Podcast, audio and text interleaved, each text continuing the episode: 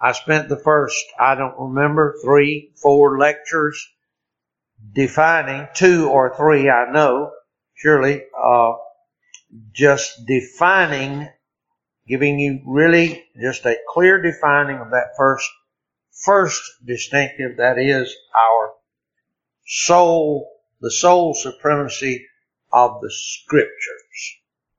That was a doctrinal point which we took up. I defined it for you. We talked about it at some length in two or three different lectures. And then I asked Luke to cover for me uh, something of a, if we may say, some of what our adversaries would say concerning our use of uh, the scriptures alone and give us some apologetic defense for our position. He emphasized that we were we're charged often with circular reasoning and reasoning, circular reasoning, and we uh, accept will, willingly that claim. And he touched and addressed to us this matter and uh, and gave us a, a biblical view of our apologetic for for taking the position we do, solidarity the scriptures. Uh, and then I had asked Brother John several weeks ago to prepare himself uh, to share with us some testimonies. That's why I put as a title for the, list, the lecture today, testimonials. Some testimony, testimonies from history uh, of those who have paid great price for holding this truth. Uh, there was a time, many decades of our national history where the scriptures, we do not ever claim that this was a Christian nation. We do not claim that. We do not claim that it was ever founded on the scriptures as was, uh, for example, the reformer, the, the Covenanters in Scottish Presbyterianism. Never was, never intended to be. However, from the outset, the scriptures were given a great place of prominence in the forming of our nation and certainly in the culture of the lives at large of our national history. That is now completely gone. The scriptures hold no place uh, in public life in America anymore. Because of that, we may forget that there have been those in the past who have paid greatly for their holding to this Baptist distinctive of the sole sufficiency of the scriptures.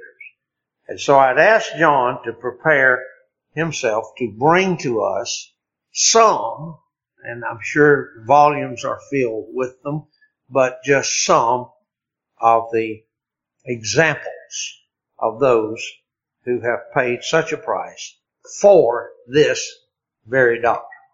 So, Brother John, if you'll come and share with us.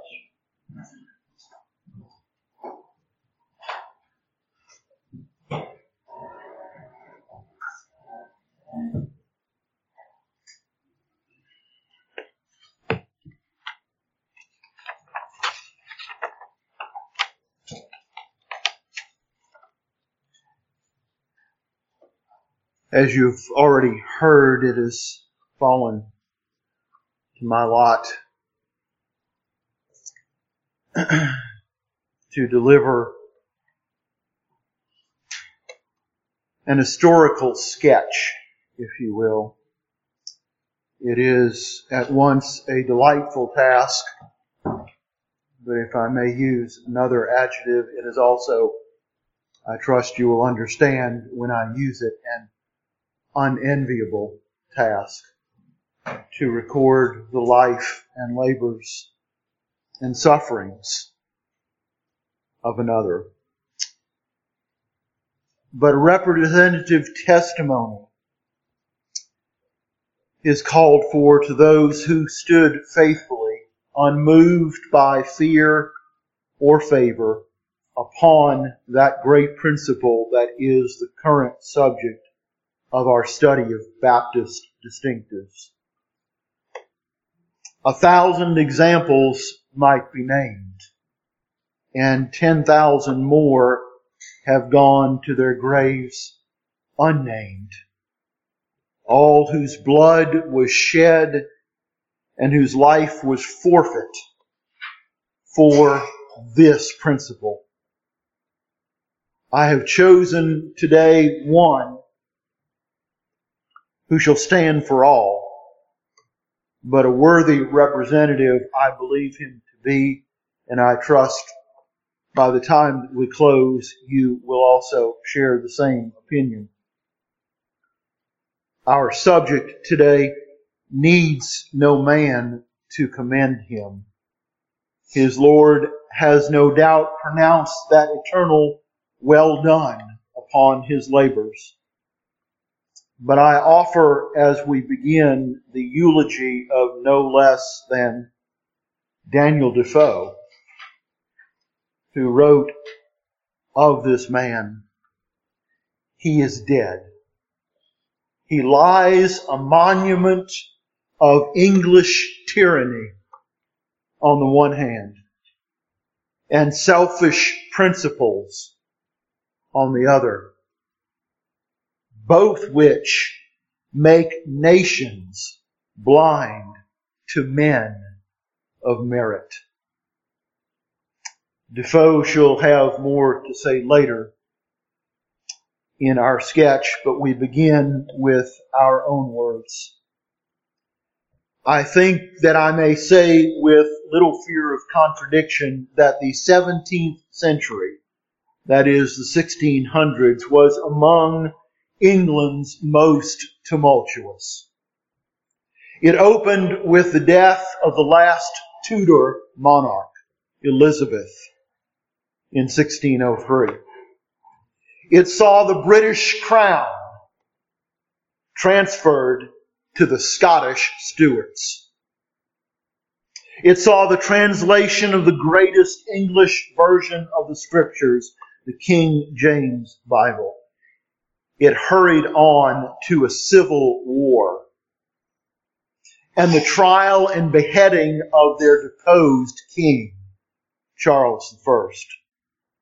In rapid succession came Cromwell's protectorate, the restoration of a profligate monarch in the person of Charles II, and that fateful day on August 24th, 1662, when more than 2,000 of the brightest lights the church has ever known were cast out of their pulpits by the act of uniformity.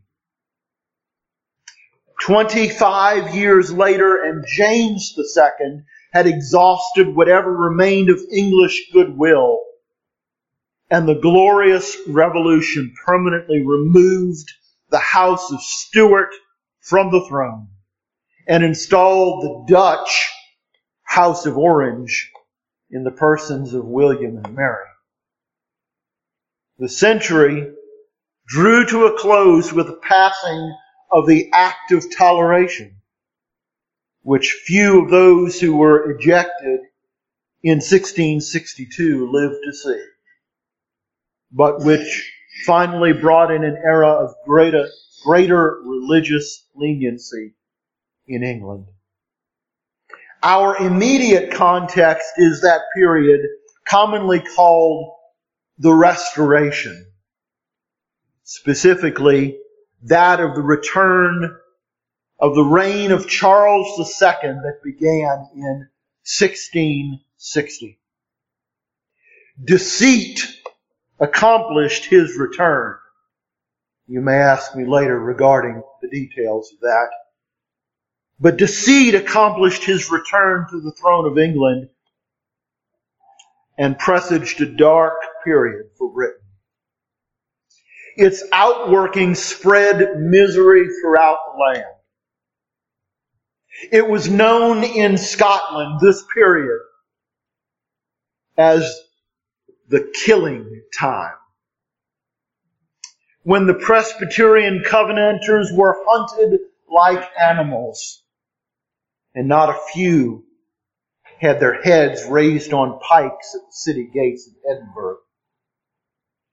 James Guthrie's head bleached there for 27 years. His son William, a lad of five when his father was executed, was compelled as by some unseen force to return again and again to that gate. And he was just as often tormented by the sight. William himself was laid in a grave before his father's head was finally laid to rest with his body. Should you wish to delve further into the Scottish experience in that period, I refer you to Jock Purves's excellent series of articles on the Covenanters entitled Fair Sunshine. But it is not of the Scottish Covenanters that I have come to treat today. Those noble men were only a part of the thousands that died under the cruelties and outrages of Charles and his executioner in England, Lord Chief Justice Sir George Jeffreys. Noble as these Scots were, even they, even they were unable to rise above the mingling of church and state, which led inevitably to persecution of those whose conscience would not approve the Presbyterian variety of, of intolerance. No, no, rather liberty. True liberty of conscience was and is the legacy of the Baptists alone. A liberty bought at the price of rivers of blood and mountains of death and so it is to one of our own spiritual ancestors that we turn aside for a few moments to behold and wonder.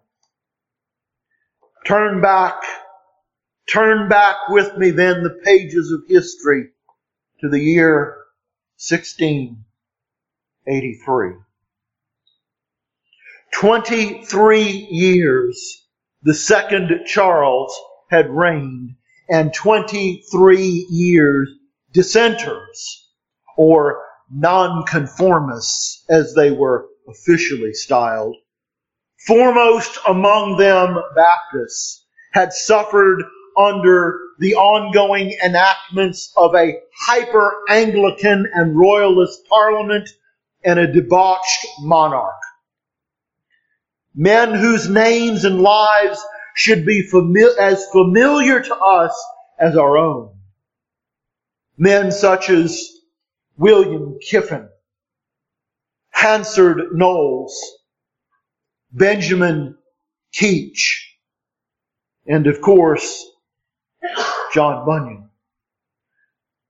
And if these names and lives are not so familiar, we should blush for our failure to honor our ancestors. These men were among the vanguard of the Baptists in this era. But it is not even to these I would have us look. There is another, unjustly neglected and largely forgotten but whose labors and sufferings merit for him a better memorial. He was well known to Kiffin, Knollys, and Keach. and to all the London Baptist community. As Defoe described him, few greater scholars, clearer heads, or greater masters of argument ever graced the English nation. Should you require a specimen of proof of Defoe's assertion, you need look no further than this book. It is entitled A Key to Open Scripture Metaphors. And though it has been for two centuries mostly attributed solely to the worthy Benjamin Keach, as it is in this very edition, you will find that in its original 1682 publication, he who is the subject of our study today was then named as its co-author and in fact was responsible for the entirety of what is formed in this book as book one, which in this edition runs to 198 pages. Yes, our subject was a scholar indeed and a master of argument, as we shall yet see. Enter then with me into the house of a London schoolmaster, busy at his writing desk. His name, Thomas Delaune. He has been preparing since early summer a reply. A reply to what, you ask? To a performance by one of England's most eminent men of her state church, the Reverend Dr. Benjamin Calamy. Some of you will recognize the family name. His father, Edmund Calamy, was a prominent member of the Westminster Assembly and was ultimately put out of his pulpit as a nonconformist in that fateful year already noticed, 1662. Sadly, this son, Benjamin, scrupled his father's nonconformity, and in addition to being an unswervingly loyal Anglican, was a chaplain in ordinary to Charles II. Summer of 1683 had seen the good doctor ascend the pulpit, the very pulpit from which his father had been ejected 20 years before for nonconformity, I remind you, to deliver his full-throated defense of the Anglican Church and of unabridged conformity to her communion. And they say there are no ironies. In its printed form, that is Calamy's sermon, in its printed form, Calamy dedicated his sermon to Bloody Jeffreys with these words, quote, the enemies of our church and government will not dare loudly to condemn what you are pleased to protect. Unquote. That dedication accomplished its intended end. For it silenced many a mouth and pen out of fear of Jeffrey's well-earned reputation for using prosecutions to effect persecutions. But Delaune, Delaune was of another mind. He had read in Calamy's sermon a specific call from the churchman himself to appraise the matters in dispute between them. Or in Calamy's own words, quote, to equally hear both sides and diligently to examine the merits of the cause, unquote. This Thomas Delaune did, as he later wrote to Calamy. Others being silent, I obeyed you in that particular in compliance to what you desired. For that obedience, Thomas Delaune would pay dearly. Late on the night of November 29th, 1683, Delaune was taken prisoner at his house and soon remanded to jail after brief questioning by no less a dignitary than the recorder of London himself. What a criminal.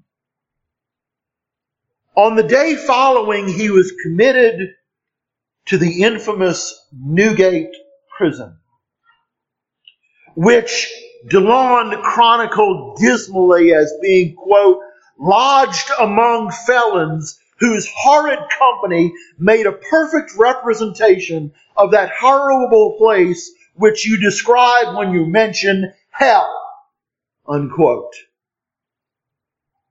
His crime? A book.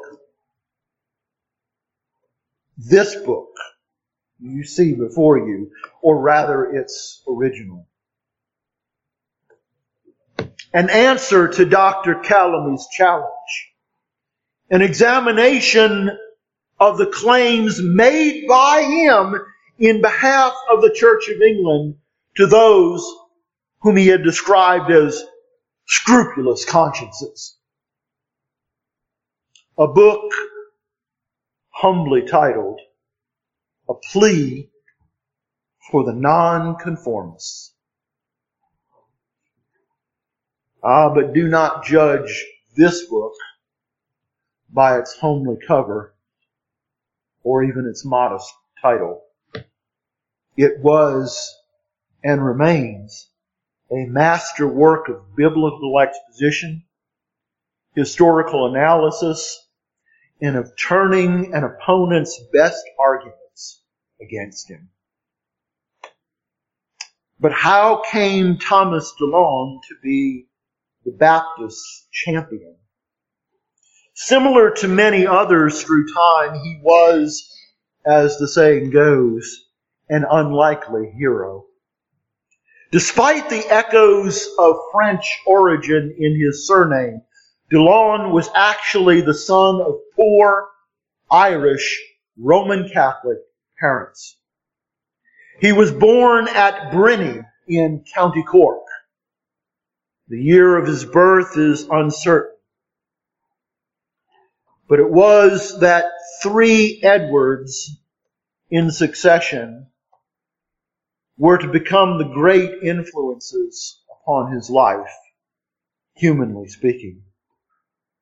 At a young age, he came to the notice of Major Edward Riggs, a soldier in Cromwell's army, the owner of the farm on which Delaune's parents were tenants, and most importantly, a Baptist and an early patron of what would become the Cork Baptist Church, which exists today.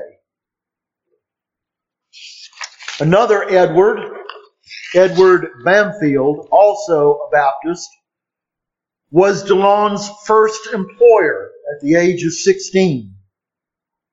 He was also, according to Joseph Ivimey's History of the English Baptists, quote, the happy instrument of Delaune's conversion, unquote. Delaune soon embraced Baptist principles and for that he was met with increasing opposition where he lived. You will understand, of course, that Southern Ireland was still a stronghold of Roman Catholicism at that time. He left Ireland in the early 1660s, emigrating to London, but not before his marriage to Hannah Hutchinson, the daughter of yet another Edward, Edward Hutchinson, also a Baptist, with whom Delaune had two children, a daughter and a son. He opened a successful grammar school in London and became a respected member of the growing community of London Baptists. But the times, the times were not auspicious for such an association.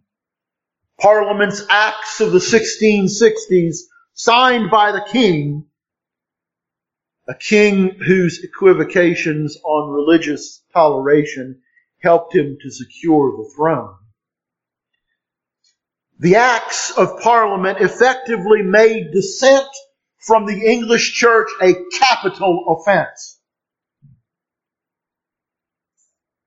As in Scotland, so in England, and nowhere more so than in London, it was dangerous then to openly avow one's nonconformist principles. Much more to publish those principles in reputation of one of the church's fairest sons. Scores, scores had been arrested simply for preaching, including Delaune's friend and first employer, Mr. Bamfield, who had also come to London.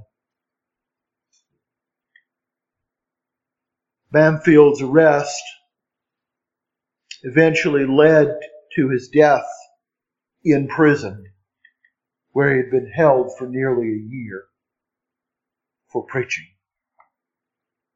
But the question, the question remains, how did it fall to Delaune's lot to engage the king's chaplain? And on what grounds did he, in his own words, take up the gauntlet against a man of Calamy's figure? He had no fame, no name, and no ecclesiastical reputation to defend. He was no William Kiffin, known for both wealth and piety, nor Hanserd Knollys, who for decades was the tacit leader of the Baptists throughout England. Nor was he even a Keach, who was so greatly noted for his courageous public defenses of the Baptists. No, he was none of these. But Delaune possessed a providential weapon that few recognized and fewer appreciated. He had a wide and extensive education. You see, it was this Major Riggs that early took cognizance of Delaune back in County Cork. And it prompted him to fund Delaune's education out of all places a local monastery until he was 16 years of age. There he was taught and taught well he became a master of Latin.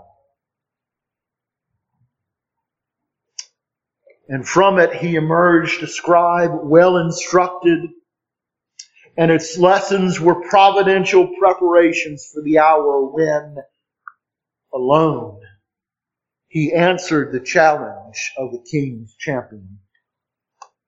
The sum and substance of Calamy's argument when all points and subpoints are distilled together was this. The matters and practices that nonconformists scruple and reject are nowhere forbidden in the scriptures, and therefore you may safely trust the teachers of the church and see it to be your duty to submit to them in all these things. And how did Delaune answer this assertion? by the very principle that is the subject of our current study. But we shall have Mr. Delaune answer in his own words.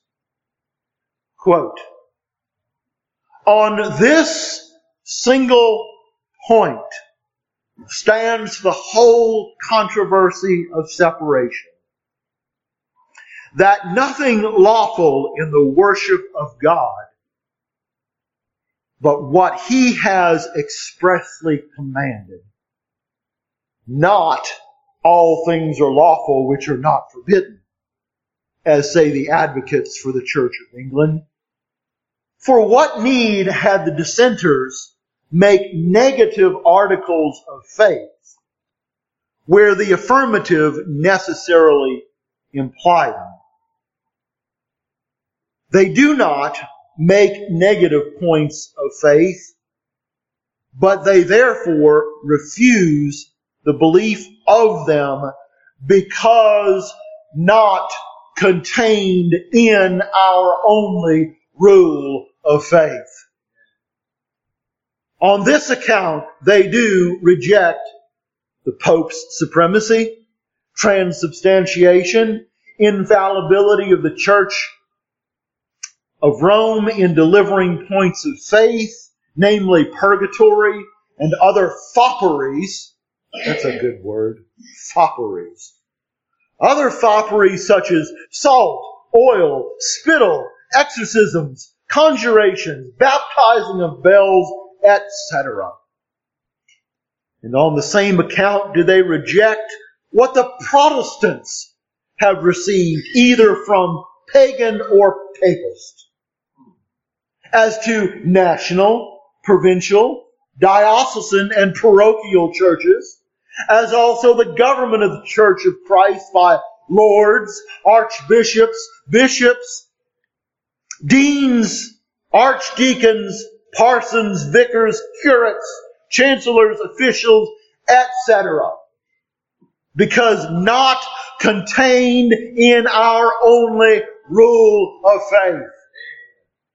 In like manner, do the dissenters also reject the consecration of churches, chapels, cathedrals, priest garments, altars, liturgies, singing services, litanies, bowings, crossings, cringing, holy days, fast feasts, vigils, because not one word of any of them is contained in our only rule of faith.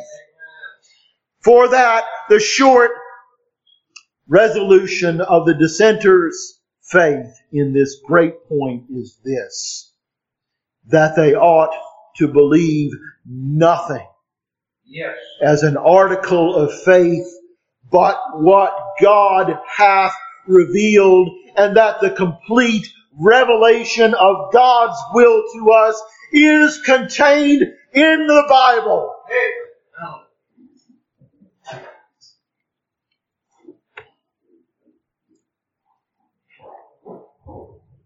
Time sadly prevents us a full exposition of Delaune's work, but it is, in short, a masterpiece of refuting his opponent with the arguments of his own advocates.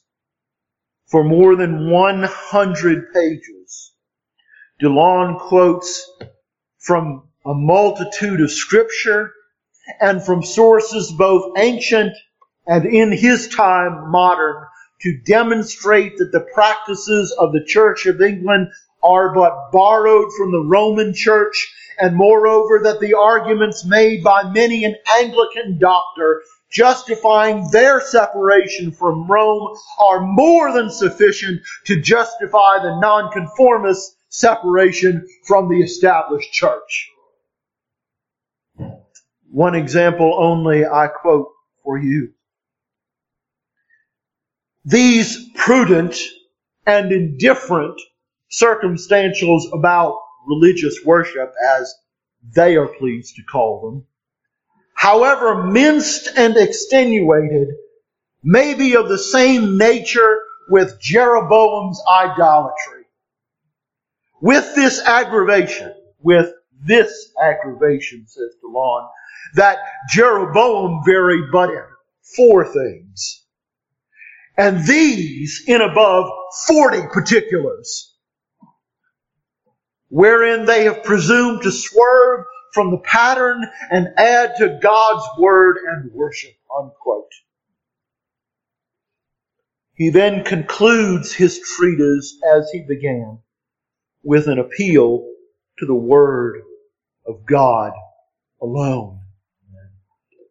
He says, there needs no negative proofs to disprove all the rites, services, and ceremonies in question because none of them are contained in our only rule of faith.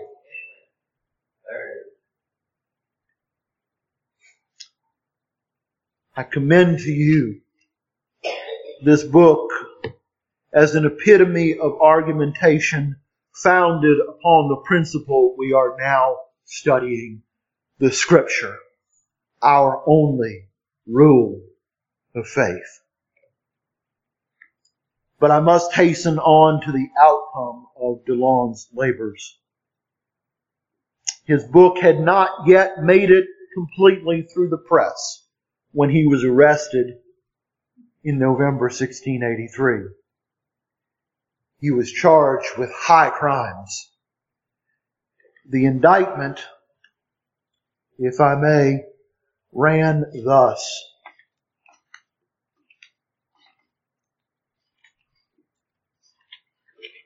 The jurors of our Lord the King upon their oath present that Thomas Delaune, late of London, gentleman, not regarding his due allegiance, but contriving and intending to disquiet and disturb the peace and common tranquility of this kingdom of England, etc., to bring the said Lord the King into the greatest hate and contempt of his subjects, machinating and farther intending to move, stir up, and procure sedition and rebellion, and to disparage and scandalize, oh, deliver us, to disparage and scandalize the Book of Common Prayer. On this 30th day of November, aforesaid Thomas Delaune, by force and arms, by force and arms.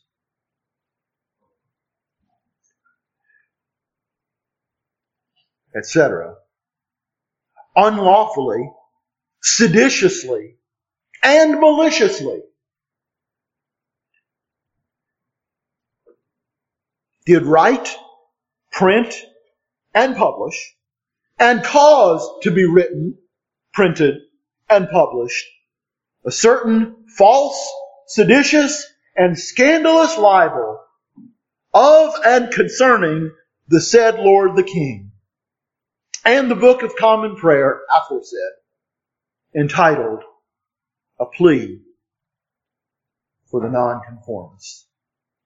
There you have the indictment for a book. Force and arms, sedition, Rebellion!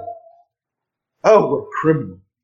What a usurper of the throne and of the church. A man to be feared indeed that could foment a revolt, a rebellion, yea, regicide itself by answering a churchman's arguments with scripture, reason, and the church's own words. Such, however, were the times and with Jeffreys as the presiding judge, a verdict of guilty was assured. He was convicted, fined 100 marks, the equivalent to nearly 67 British pounds in 1683. And he was to be held prisoner until the fine was fully paid. Oh, and also all the sheets printed to that point were to be publicly burned with fire. That's in the indictment. With fire. At the Royal Exchange in London, they truly feared this man, did they not? But, but in the court's great mercy, because he was a scholar, he would not be pilloried Though, as the court noted, he deserved it.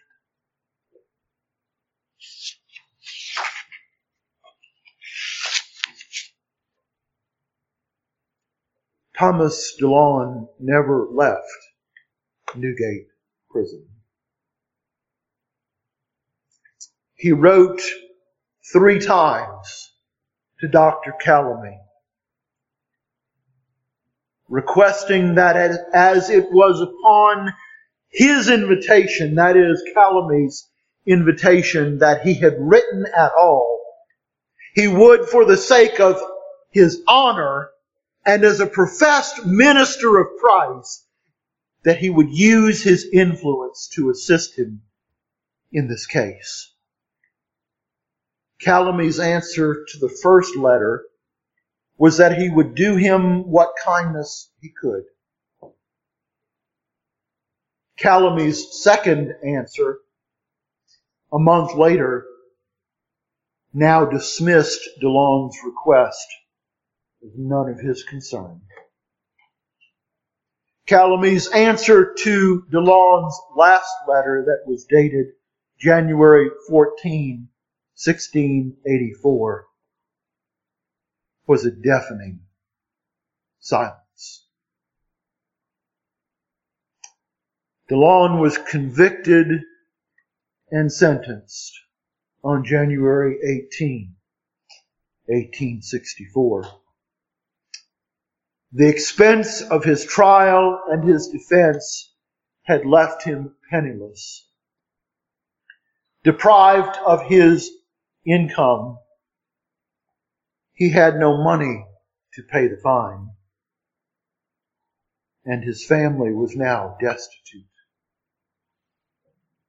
Unable to pay their expenses, and with no one offering help, his wife and children were forced to join the imprisoned Delaune in his cell at Newgate Prison. He continued to write while in Newgate, publishing an account of his trial and a treatise against religious persecution. He had little enough subsistence. The kindness of his friends, the few that visited him, visited him but his sufferings increased beyond measure when he watched the door close and heard the lock turn, imprisoning his wife and children with him. It was a slow, painful, and silent vigil. His son, the youngest, was the first to die. Then his daughter. Finally, his wife. Delaune was left alone, and it seems nearly forgotten. Fifteen months he lay wasting, and then he too died. Prisoner for, for the crime of declaring the Bible to be the only rule of faith. And that all the inventions of men in God's worship to be idolatry.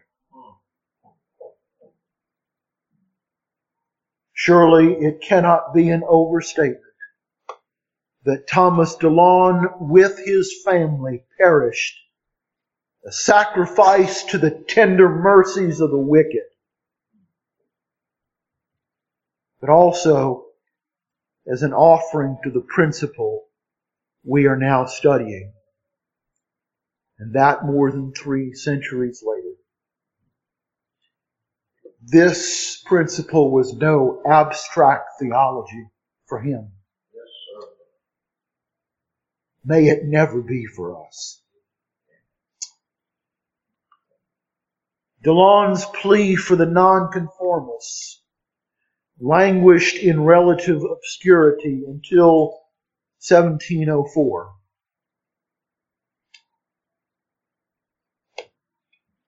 nearly 20, more than 20 years after his death.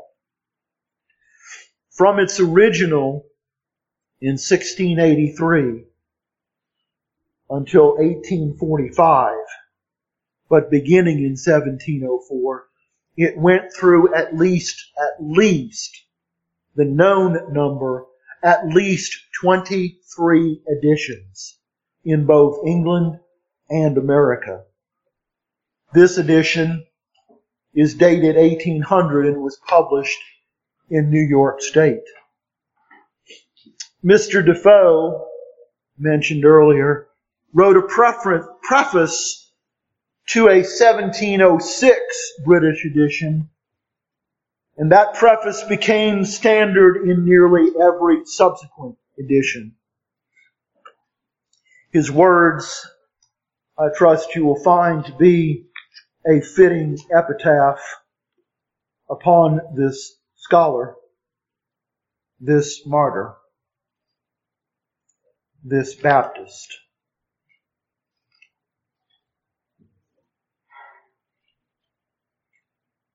Delaune wrote, I cannot refrain from saying such a champion of such a cause deserved better usage. And it was very, very hard.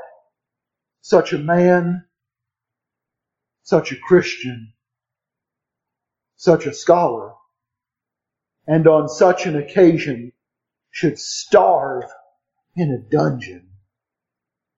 And the whole body of dissenters in England whose cause he died for defending should not raise him 66 pounds 13 shillings and fourpence to save his life.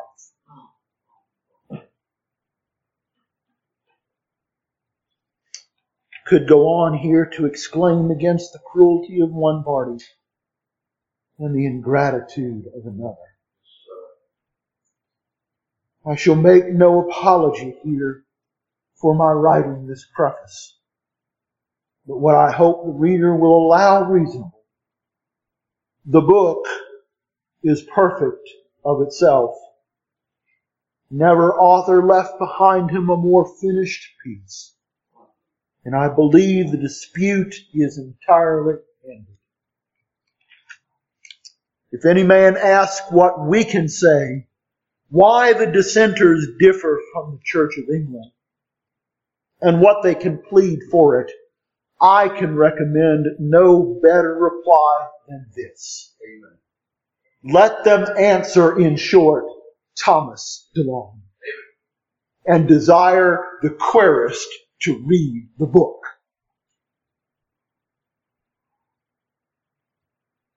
Tis pity, closed Defoe, tis pity after his death. He has no better a hand to recommend him to the world.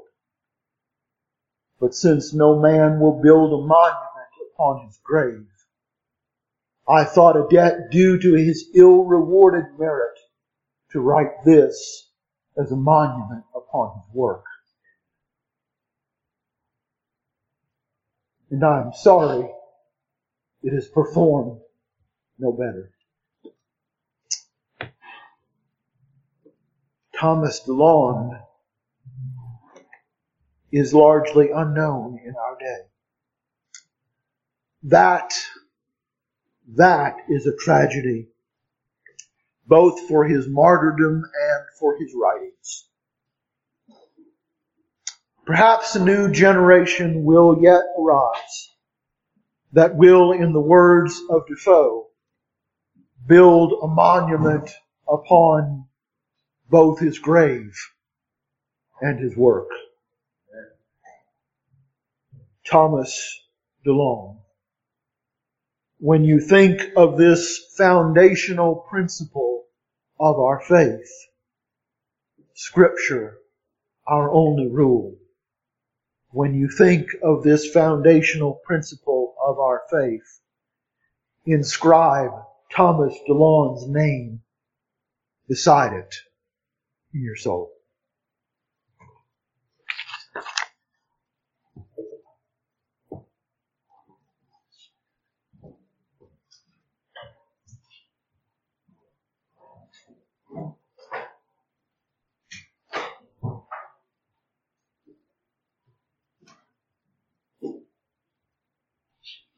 Let's pray together, please.